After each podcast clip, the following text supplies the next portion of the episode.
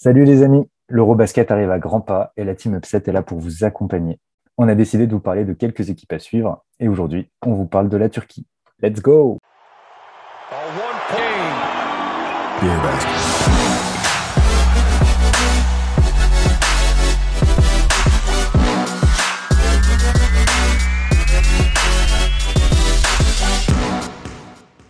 Alors aujourd'hui, pour parler de la Turquie et pour m'accompagner, j'ai droit au poulain du grand Alexandre Nikolic, un certain Romain. Salut Romain. Salut Mathieu. Salut à tous, comment ça va t'as fait plaisir. Oh bah oui, oui, bah, toujours, toujours évidemment. Eh ben écoute, moi ça va bien et j'espère que tous les gens qui nous écoutent aussi. Alors on aborde aujourd'hui la Turquie, une équipe qui a jamais manqué de talent, hein, clairement. 14e malheureusement de l'Eurobasket en 2017. Ça n'a pas été une très belle année pour eux et absente des JO on reste un petit peu sur notre fin quand on regarde les derniers résultats en compétition. Et donc, encore une fois, à brûle pour point, comment tu les positionnes? Outsider, contender, favori?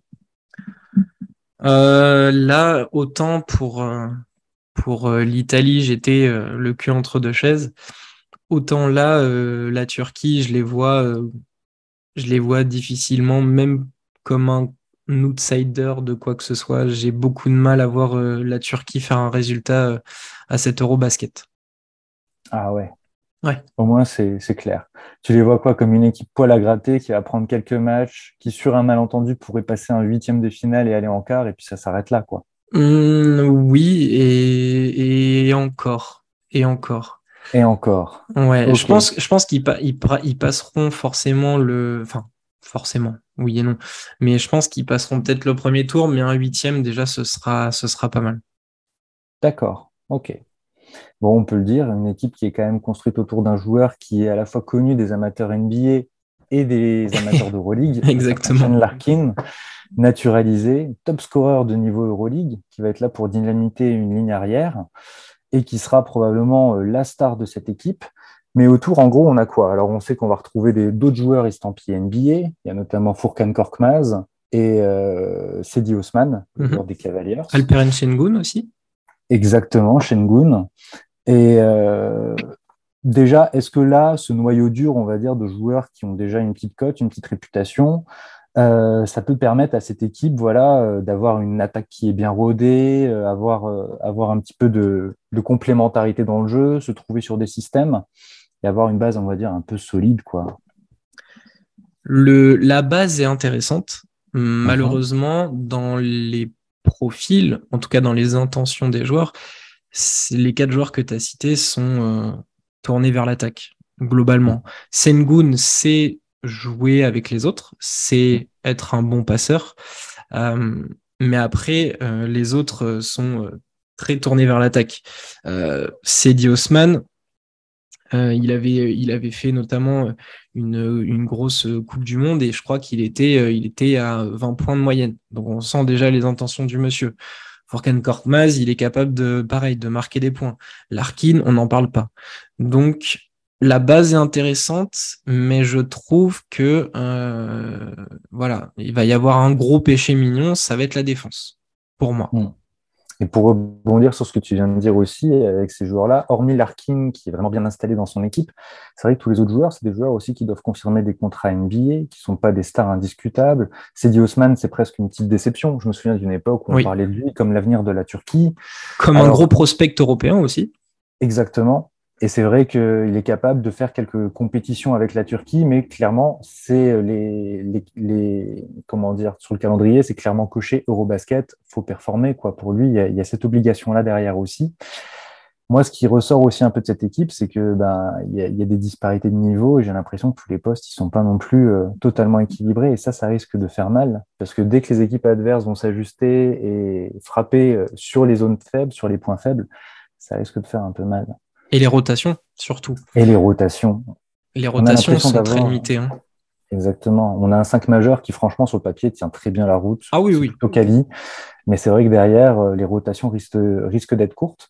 Ils ont quand même sorti un gros match de prépa euh, là face à la Slovénie, euh, parti en prolongation. Peut-être l'un des plus beaux matchs de préparation avant cette, cette Eurobasket. Mais perdu quand même. perdu après prolongation sur vraiment la fin de la fin du match. D'ailleurs, une action mal maîtrisée à la fin qui pourrait aussi traduire le fait que cette équipe euh, risque de rayonner par moment, par séquence. Et puis des fois, on peut avoir aussi, je pense, des grosses phases de vide, des trous un petit peu euh, en termes de, création.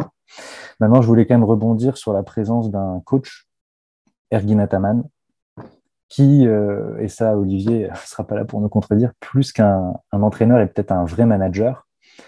Et je pense que sur ce genre de compétition, très courte, très dense, avoir un gars qui est capable de manager presque plus que de coacher, mais pour faire vivre un groupe, c'est presque essentiel et ça peut être peut-être euh, leur plus belle arme. Oui, c'est clair. Euh, on sait qu'Ergin Ataman a ce talent de, de, gérer les groupes euh, tel un manager comme Alex Ferguson, par exemple, en son temps, du côté de Manchester United. J'ai toujours détesté.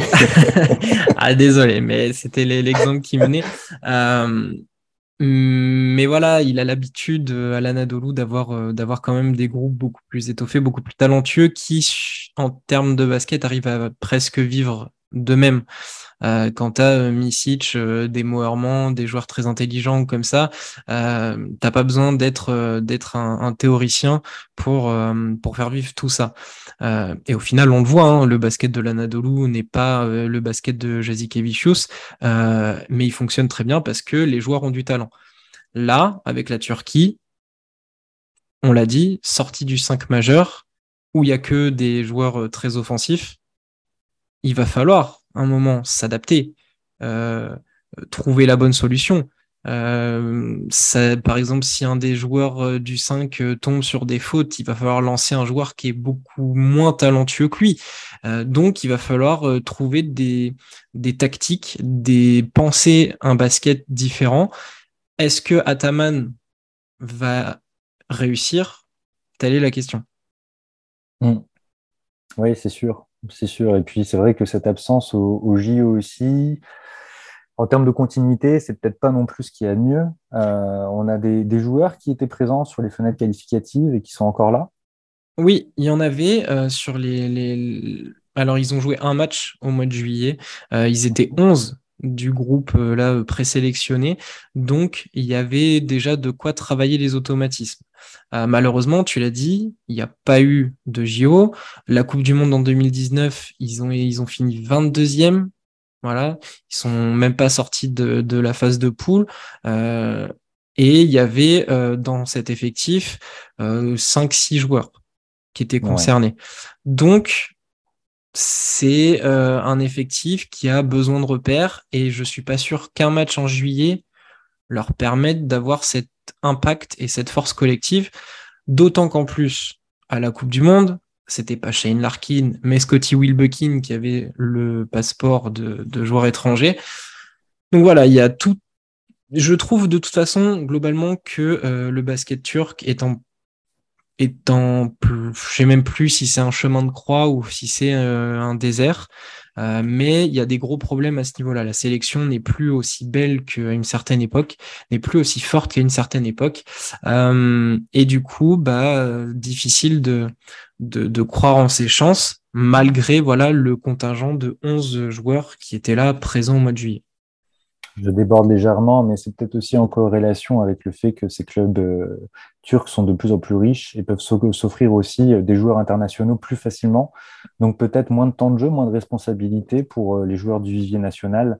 Et effectivement, ça pourrait avoir des répercussions. Je pense que le plus important pour eux, ça va être de débuter très fort sur la phase de groupe pour aller chercher la meilleure place possible et derrière, sur le huitième, s'offrir vraiment une opportunité parce que si ça finit troisième ou quatrième de son groupe, ça risque d'être difficile sur le huitième. Est-ce que tu aurais un joueur C'est un groupe relevé en plus. Hein. C'est un groupe relevé, la Turquie. Est-ce que tu aurais un joueur à nous conseiller, un joueur à suivre? Alors, un joueur à suivre, oui. Euh, on peut s'attendre à du Sengun, les gens vont attendre euh, le, nouveau phénomène et, ils auraient raison. Euh, moi, je suis parti sur euh, Korkmaz pour une raison, il a 25 ans, euh, il est en train de mener sa petite carrière du côté de, Philadelphie, même si, voilà, comme tu le disais en intro, c'est pas des joueurs encore bien installés. mais du coup, moi, il rentre dans la force de l'âge, il doit prendre ses responsabilités. Cedi Osman a eu sa chance en, 2019 à la Coupe du Monde. Pour moi, c'est l'heure de Korkmaz. Euh, on l'a vu, il a enflammé un peu le match justement contre la Slovénie sur, sur des actions. Euh, il peut prendre le flambeau derrière un, Shane Larkin et, et, pourquoi pas créer une relation avec Sengun, justement, tous les deux. Donc pour moi, ce sera Furkan Korkmaz. Ça me fait plaisir de savoir que j'ai une connexion avec le poulain de Nikolic, si tu savais. Parce que moi aussi, c'est Korkmaz. Après, il y a un peu d'affectifs qui parlent. C'est un joueur que j'ai toujours bien aimé. Le problème, je pense, quand tu arrives en NBA, c'est qu'on essaie de te mettre dans une case. Et lui, c'est la case shooter. Donc, on ne voit que évoluer comme ça sur la saison. Mais je pense qu'il est capable de beaucoup plus. Et ça sera un facteur X pour cette équipe euh, turque. Voilà. Je crois qu'on a fait le tour. Magnifique. Merci d'avoir écouté l'émission. Et puis, bon Eurobasket. Ciao, ciao.